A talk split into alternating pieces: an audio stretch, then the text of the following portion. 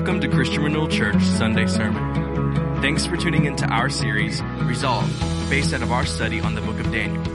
For more information about this sermon and other resources, please visit christianrenewalhhi.org. We're in Daniel chapter 2 this morning, verse 24 through 29. I'm going to pray over the word real quick. Lord, we ask that you would speak to us this morning. We ask that you would anoint this time. Holy Spirit, we acknowledge this word as God breathed, as from your mouth. And as we attempt to understand it, to communicate it, we pray that you would step in the room. You would cut away anything out of our lives that you need to cut away. Lord Jesus said that if he be lifted up, he'd draw all men unto himself. We pray that as we proclaim this word this morning, Holy Spirit, you would draw our hearts to Jesus. We love you more than life itself. You're so good to us. It's in Jesus' name we pray. Amen. Amen.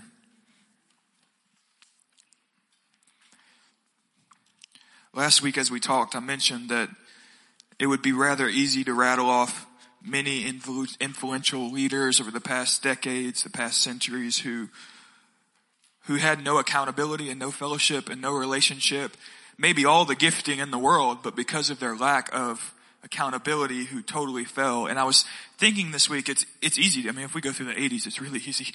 But I was thinking this week, um, about one man in particular. His name's John Alexander Dowie. We don't talk about him much, but he's this Pentecostal figure. Um, Roberts Liardon wrote about him in his God's Generals. Gordon Lindsay, the founder of CFNI, wrote, a, wrote his biography. But he was born in 1847. He died in 1907. And it seems like seasons of his life were just marked with God's power. We're just, um, he was anointed with the Holy Spirit. It seems historically there were seasons of his life where God used him to heal a large amount of people, to see a large amount of people saved. John G. Lake's wife was healed under his ministry. The wife of a congressman, family member of Abraham Lincoln. And he was a prominent leader in this movement that was basically encouraging churches to believe all of the gospel and to pray for the sick as well as preach the gospel. He was born in Scotland. Um, his family moves to Australia in his teen years. They say that he read the Bible cover to cover at age six. I also read a profound book at the age of six. It's called One Fish, Two Fish, Red Fish, Blue Fish. I read all that thing.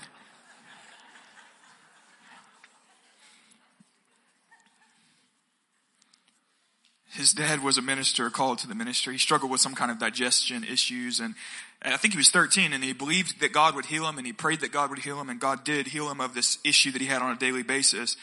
And he began this life of, I'm, I'm, I'm an evangelist and I'm called to pray for healing with the gift of healing. And he was charismatic, passionate. He ends up in Chicago and they say he prayed for thousands of people a week.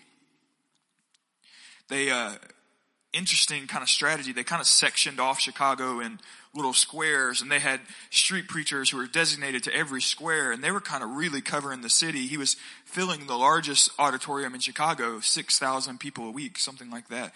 But people who write about him say that he had like a bit of an itch for controversy. Um, he knew, for example, Maria Woodworth Etter, who's another um, pretty profound leader um, in the early 1900s, but he seemed to always have something negative to say about her. Things got a little bit weird when he purchased 7,000 acres outside of Chicago and he began to build a city that he called Zion. And you couldn't buy a lot in Zion, you could only lease a lot for a thousand years. It was kind of interesting and and it was supposed to be this holy community and you weren't allowed to drink or smoke or eat pork. And they should have known that this wasn't of god the moment that that man said you can't have bacon. They should have said no we ain't doing that.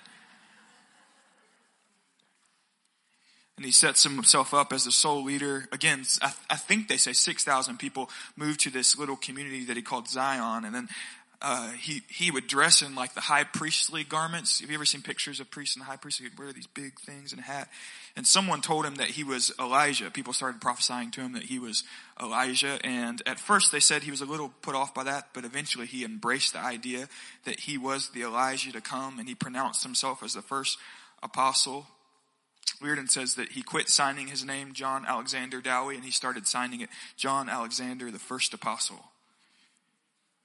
And he prophesied to his followers that he was the first apostle of this new age and a renewed time in church, uh, in, in time church. The problem was that he quickly ran out of money and the city was quickly going bankrupt and he stood up to preach one morning and had a stroke and his health declined and the ministry pushed him out as his health was declining. In history, he went down as a fraud. History, many in history call him an impostor. And in, I think in some ways he was. I think God used him in power. I think he let that power fuel his ego. I think he made claims that were beyond him. I think he forgot that all of ministry is really about the glory of Jesus. And all the prophecies of this renewed city and of him being the great Elijah to come, they never came to pass, and it just left his followers disillusioned, confused, skeptical.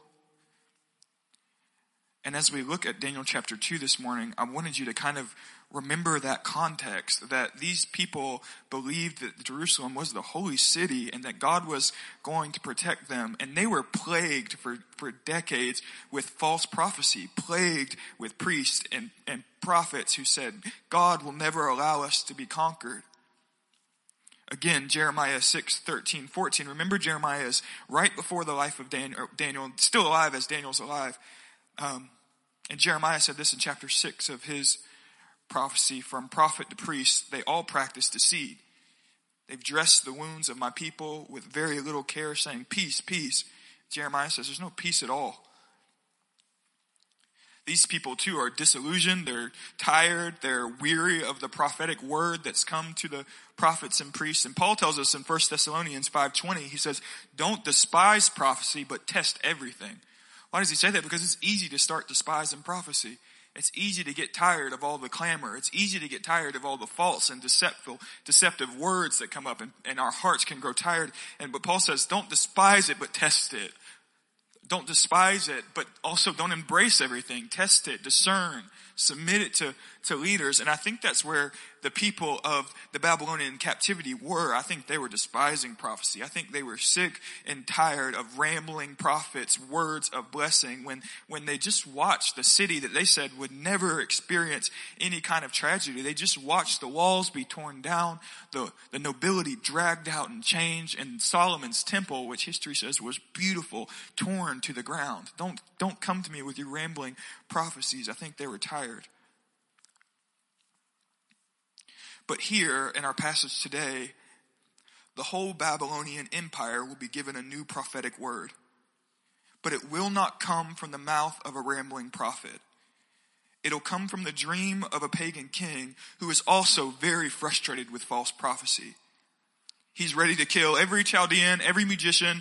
Remember, he has this dream and then he says, if you can't tell me the dream, I don't care if you can tell me you can interpret it. You just like to talk. If you can't tell me the dream, I'm going to tear all of you limb to limb and destroy your houses. He's also sick and tired of false prophecy. So the dream comes to Nebuchadnezzar and he issues this decree and no one can come up with anything except one lone Jewish man. And this word didn't come from any imagination of some spiritualist, but God gave the dream to Nebuchadnezzar and then gave the dream and its interpretation to Daniel. And even Nebuchadnezzar believes this dream is from God. Jeremiah again in chapter 23 verse 16 says, this is what the Lord of hosts says. Do not listen to the words of prophets who prophesy to you. They're filling you with false hopes. They speak visions from their own minds, not from the mouth of the Lord. But here, this is, this is radically different. God miraculously saves Daniel from Nebuchadnezzar's grip, and then he supernaturally confirms this word. Nebuchadnezzar says at the end of our passage today, chapter 2 verse 47. Truly, your God is God of gods and Lord of kings and revealer of mysteries, for you have been able to reveal this mystery. Then the king gave Daniel high honors, great gifts, made him ruler of the whole province of Babylon and chief prefect over all the wise men. Again, even, even Nebuchadnezzar, skeptical Nebuchadnezzar is sure that this word is confirmed. God gave it to him in the night, gave it to Daniel, his chosen servant. Didn't come from lying lips. It came directly from God to a man who had grown tired of their deceptive spirituality. And then God gave Daniel the dream to confirm it. And all the kingdom now knows that Daniel was the chief, chief prefect because of what he was able to do. And now all of the Babylonian captives, but not just the Babylonian captives, because remember Babylon is maybe the strongest empire we see in history, like covering the earth. Not just the Babylonian captives, but even um, all, all, a lot of the known nations at this point. They all hear this word. This word is released. Why is Daniel the tree, chief prefect? Because Daniel's God is he's the only one who is able to interpret this dream. So your question then becomes, what is the dream? What was God trying to say specifically to Nebuchadnezzar? What was God trying to say specifically to the Babylonian captives and by product to the entire world? Let's pick up in Daniel chapter 2, verse 24, verse through, through verse 49. Therefore Daniel went in to Arioch, who the king had appointed to destroy the wise men of Babylon. He went and said thus to him, do not destroy the wise men of Babylon. Bring me in before the king, and I'll show the king the interpretation. Then Arioch brought in Daniel before the king in haste and said to him, I have found among the exiles from Judah a man who will make known to the king the interpretation. And the king declared to Daniel, whose name was Belshazzar, Are you able to make known to me the dream I have seen and its interpretation? Daniel answered the king and said, No wise men, enchanters, magicians, or astrologers can show the king the mystery that the king has, has asked. That was a slap in their face for the record. But there is a God in heaven who reveals mysteries, and he has made known to King Nebuchadnezzar what will be in the latter days. Your dream and the vision of your head as you lay in bed are these. To you, O king, as you lay in bed, thoughts came of what would be after this, and he who reveals mysteries may know to you what is to be. But as for me, this mystery has been revealed to me not because of any wisdom that I have, more than all the living, but in order that the interpretation may be known to the king, that you may know the thoughts of your mind. Just as a side note, hear Daniel say, this, this gift, this dream, this interpretation is not given to me because I have any special wisdom or power. It's a gift of God. Verse 31, you saw, O king, and behold a great image. The image mighty and of exceeding brightness stood before you, and its appearance was frightening. The head of the image was of fine gold, and its chest and arms of silver, its middle and thighs of bronze, its legs of iron, its feet partly of iron and partly of clay. As you looked, a stone was cut out by no human hand, and it struck the image on its feet of iron and clay and broke them in pieces. Then the iron and clay, the bronze, the silver, and the gold all together were broken in pieces and became like chaff of the summer threshing floor. And the wind carried them away so that not a trace of them could be found. But the stone that struck the image became a great mountain and it filled the whole earth. He says, This was the dream. Now we will tell you its interpretation. You, O King, the King of kings, to whom God of heaven has given the kingdom, the power, and the might, and the glory, and in whose hand has given wherever they dwell the children of men, the beasts of the fields, the birds of the heavens, making you rule over them all. You are the head of gold. Another kingdom inferior to you shall rise after you, and yet a third kingdom of bronze which shall rule over all the earth. There shall be a fourth kingdom, strong as iron, because iron breaks to pieces and shatters things. And like iron that crushes, it shall break and crush all these. And as you saw the feet and toes, partly of potter's clay and partly of iron, it shall be a divided kingdom.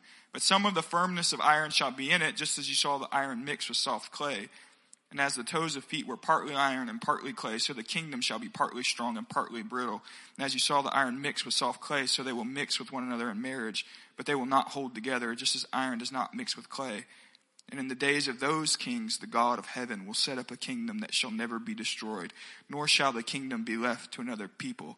It shall break in pieces all the kingdoms and bring them to an end, and it shall stand forever. Just as you saw a stone cut from a mountain by no human hand that broke it into pieces with iron, the bronze, the clay, the silver, and the gold, a great God has made known to the king what shall be after this. The dream is certain, its interpretation is true. King Nebuchadnezzar fell on his face, paid homage to Daniel, and commanded that an offering and incense be offered to him. The king answered and said to Daniel, Truly your God is God of gods and Lord of kings and a revealer of mysteries, for you have been able to reveal this mystery. The king gave Daniel high honors, many great gifts, and made him ruler of the whole province of Babylon, chief prefect over all the wise men of Babylon. Daniel made a request, like every good homeboy, and he appointed Shadrach, Meshach, and Abednego over the affairs of the province of Babylon, but Daniel remained in the king's court. So what's the word that God confirms, releases in the earth? First, many commentators suggest that what Nebuchadnezzar saw, this big statue, was actually an idol. I think there's good, good, good reason to believe that. Um, if you if you still have your Bible open and you just look at Daniel chapter three, verse one, King Nebuchadnezzar made an image of gold whose height was sixty cubits and its breadth sixty cubits. He set it up on the plain of Dura in the province of Babylon. And this is the story, we'll jump into it next week, where Nebuchadnezzar says that everyone in all the region must bow down before this image of gold. It seems, a lot of commentators say it seems like Nebuchadnezzar actually built what he saw. He just made the whole thing gold. I think this idea is consistent with the Tower of Babel, this, we're gonna build something up large and tall that declares our personal greatness. Some claim that Babel and Babylon are related, are the same. I don't know that there's enough historical record for that.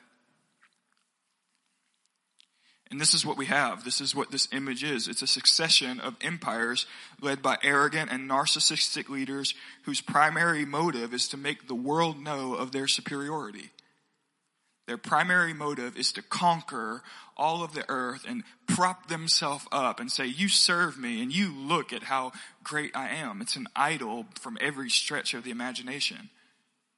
They will show no mercy. They will destroy homes, tear apart families, all to exalt their name, all to erect this idol for the nations to pay homage to.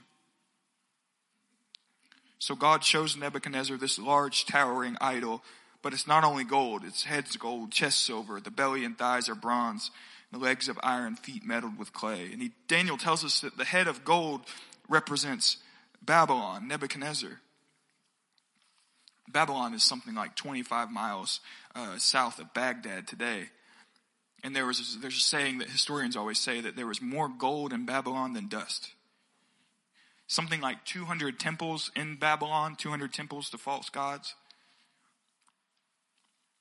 Nebuchadnezzar's father was a conqueror. He attempts to um, kind of defeat the known world. And one author writes, Nebuchadnezzar had his own position as great king to establish and maintain, and he set out to do this as the Mesopotamian kings had done for 2,000 years. He started to build. His own inscriptions record the restoration and addition of temple after temple in Babylon itself. Babylon was the home of the god, the god Marduk, and Nebuchadnezzar's devotion to Marduk was a celebration of Babylonian triumph.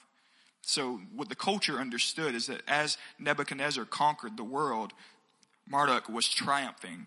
He was receiving glory. And the people of God lived for years under this impression.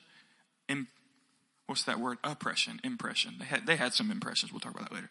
Oppression. For years they, they lived under oppression. For years they sat remembering the great temple of Solomon and thinking, why in the world is God allowing Babylon to slaughter us? And why in the world is this city that's filled with false idols? And why in the world are they thriving? Why are they successful? And when, God, are you going to exalt us? When, God, are you going to deliver us from this? And God tells the people through this dream and the confirmation of it that there will be a season when the gold head will seem to triumph, but be still. There is a rock that is not cut with human hands that one day will be hurled from God's mountain to remove every trace of this oppressor. What's God's message to the Babylonian captives? There's a rock coming and it will not be cut with human hands then it says that as you move to the, from the head to the chest and arms, um, interpreters always say that this is the Medes and the Persians. It's the next empire we have, and the arms may represent the two nations coming together.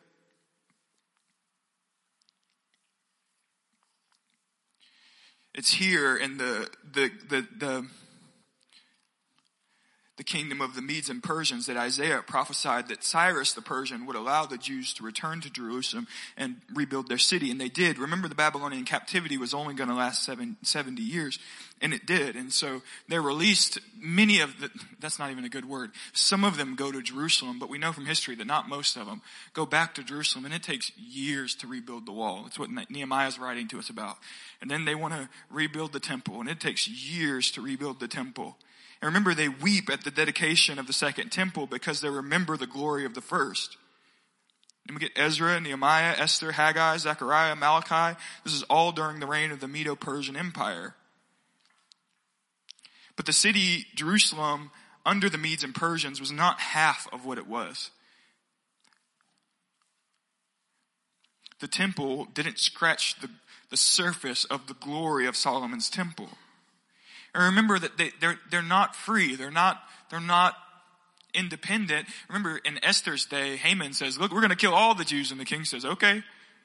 They're still under the hand of foreign leadership and they're still under the hand of oppression in the Medes and Persians. But the people of that day, that generation still looked back to this word and they settled their souls because they remembered that there is a rock that's not cut with human hands that one day will be hurled from God's mountain and will destroy all evidence of their oppressor. And the next kingdom to come is the Macedonian kingdom, is Greece the empire that thrives under Alexander. The text says that the, the belly and the thighs of the statue of this idol were bronze. I love what John Calvin writes. He says, it's frivolous to notice that politeness, which has gained Alexander the Great favor with historians, since if we reflected upon his natural character, he surely breathed cruelty from his very boyhood. Do we not discern in him, when quite a boy, envy and emulation, when he saw his father victorious in war and subduing by industry or depraved arts the cities of Greece, he wept with envy because his father left him nothing to conquer. We know he wept when he heard from imaginative philosophy that there were more worlds to conquer. And he said this, I don't even possess one world. Calvin says, Alexander the Great never spared the blood of anyone. Whenever he burst forth like a devouring tempest, he destroyed everything. And Greece was exporting their culture to the ends of the earth. And even Jewish families, we know this from history, even Jews are starting to learn Greek. He fills the land with idols, temples, Greece will, and the exaltation of sexuality, and they seemed utterly unstoppable. And still Jerusalem wasn't free. But even in this age, there was a sure word given through Daniel's interpretation of Nebuchadnezzar's dream that there is a rock that is not cut with human hands that will one day be hurled from God's mountain to remove every trace of their oppressor. And we could work towards Rome, the legs of iron, feet metaled with clay.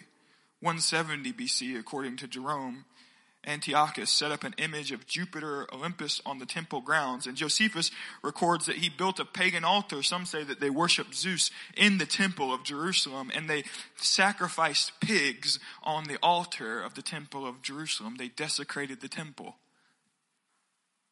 Antiochus tried to outlaw Judaism in all of Judea.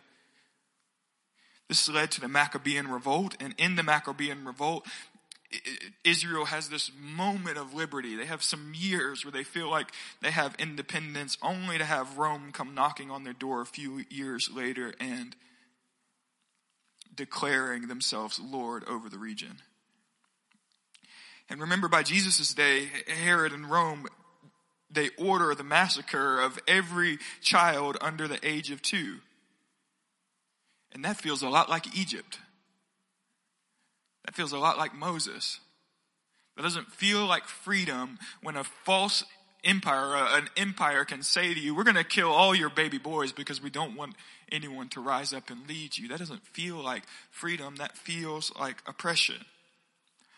But they have this hope, and, and you can see this in history. They have this hope that there's a rock that is not cut with human hands that will be hurled from God's mountain to remove every trace of their oppressor. And that rock, it says, will come in this time. So what did God tell the nations through this dream?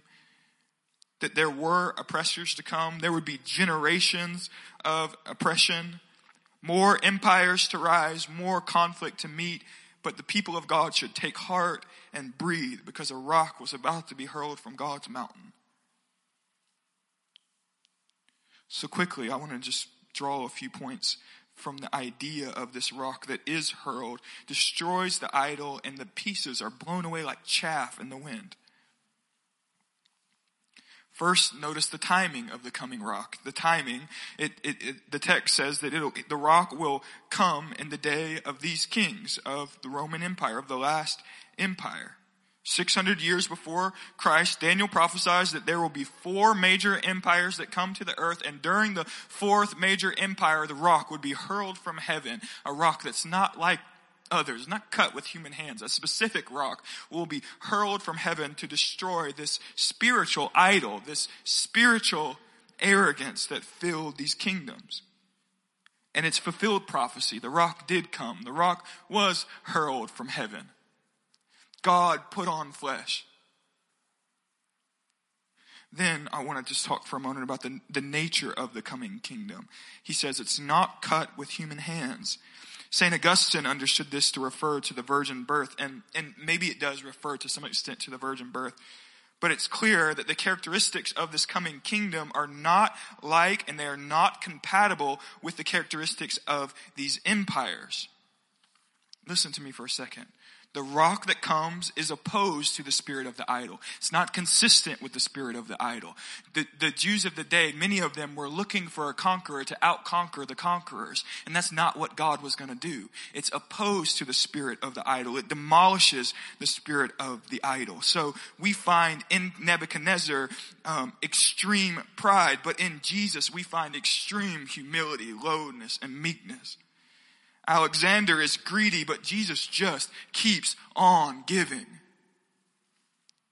They plunder the nations, the rich and poor alike. They destroy their homes, leave them utterly broken. Jesus takes just a few fish and a few loaves of bread and feeds the multitudes. They advance their empires through ripping families apart, and Jesus advances his empire through bringing reconciliation, through forgiveness, and through mercy. No, he's not like the idol. They oppress nations. Jesus liberates nations. They are the definition of narcissism. Jesus is compassion. They conquer through violence. Jesus conquers through suffering violence. They're bloodthirsty, set on spilling the blood of the nations. Jesus will spill his own blood for all of humanity. Jesus wages war against all of hell through selflessness. He heals the sick, touches the leper, pauses for the downtrodden, listens, wait, extends grace. He loves, He teaches us holiness, and He gives us the Holy Spirit to live it. Nebuchadnezzar in chapter 3 will erect this big gold idol of himself and tell the nations of the earth, bow down to me.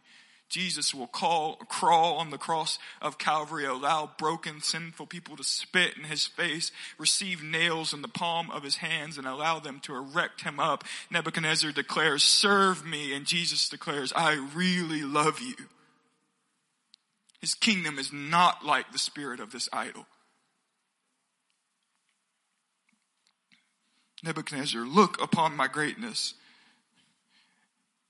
Jesus, look upon my sacrificial love for the nations. And lastly, notice the spread of this kingdom. The rock becomes a great mountain that will fill the earth. And you and I are wrapped up in this prophecy. We are a part of this rock growing into a great mountain that fills the earth. But we are not oppressors. We are not in line with the spirit of this idol. We are liberators. We don't walk in bitterness. We walk in mercy and forgiveness. We don't dominate, but we love and inspire and encourage. We don't it's, it's not in our nature to belittle. It's in our nature to, with the eyes of God, see the greatness in people and call it out. It's not in our nature, even in our day and age, to hate and to throw stones. It's in our nature to encourage and to love. And yes, to walk in a spirit of honesty, but to yoke it with a spirit of grace. The scripture says that Jesus came in the spirit of grace and truth. We are not in alignment with that idol. We are opposed to it. We are a part of the kingdom filling the entire earth. And we are awaiting the day when our Lord will ultimately conquer all of his enemies, but he will not conquer all of his enemies without first offering grace to the nations. So, in conclusion, I just want to say this quickly.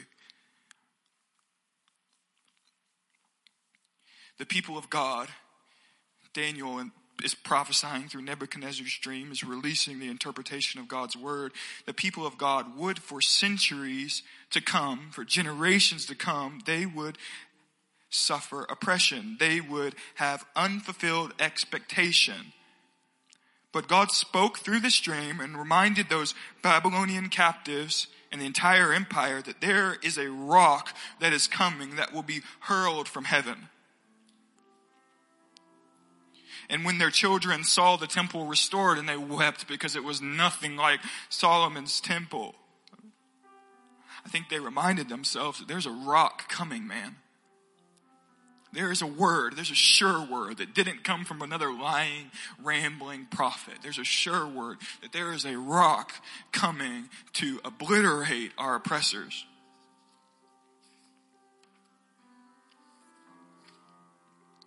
And then in the days of the Greeks with all their false worship and all of their success, and when they seemed unstoppable while they lived in open sin, they reminded themselves, the people of God spoke to themselves, there's a rock coming. And when Rome desecrated their temple, they remembered that there is a coming rock. And we pronounce liberty to generations because that rock has come. Because the rock has now come, we look back and we declare the defeat of this great idol. We say to darkness, you must go as the light of the gospel is proclaimed to all the earth. So when my kids live in fear of man, when they come to me insecure, fear of what other people think, when they feel like they have to compete, when they feel insufficient, I'm allowed to remind them that there was a rock man that destroyed that spirit, that destroyed that, that need to strive for approval. He destroyed it with freely given love. And when your neighbors find themselves driven by a need to gain more, to have more stuff, if I could have more stuff, then people would know how successful I am. You guys realize we do that when we buy houses. We want a big house so that people think we're successful. You're allowed to remind your neighbor in that situation that there's a rock that has come that has destroyed that spirit that needs to be seen as successful. And if you would put your rest in that rock, you ain't got to work or strive. You can just receive free love because his spirit is not like the spirit of the idol. And when we see one another, and we will see one another slip into the subtle deception of thinking that the world revolves around me, that the world revolves around my needs being met, you remind me that there is a rock that has come that has destroyed the spirit of selfishness. And he destroyed that kind of self-centered thinking with the ultimate display of sacrificial love. And he defeated death and sin and the grave and as they put him up on the cross, he erected his own image and his own image was the perfect love of God shed on the cross of Calvary. His own image was God with flesh on, with nails in his hand and a hole in his side and a crown of thorns on his head, weeping and spilling blood. His own image was the perfect love of God offered freely for all the nations. Now Nebuchadnezzar will say, you serve me and look at my greatness. And Jesus will say, I'll serve you and I'll love you even though you're undeserving. That's the God we serve and that's the spirit of the kingdom of the rock.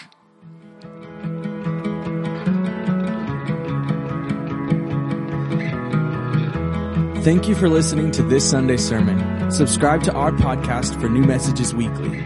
Visit ChristianRenewalHHI.org for more resources. We hope you have a blessed week.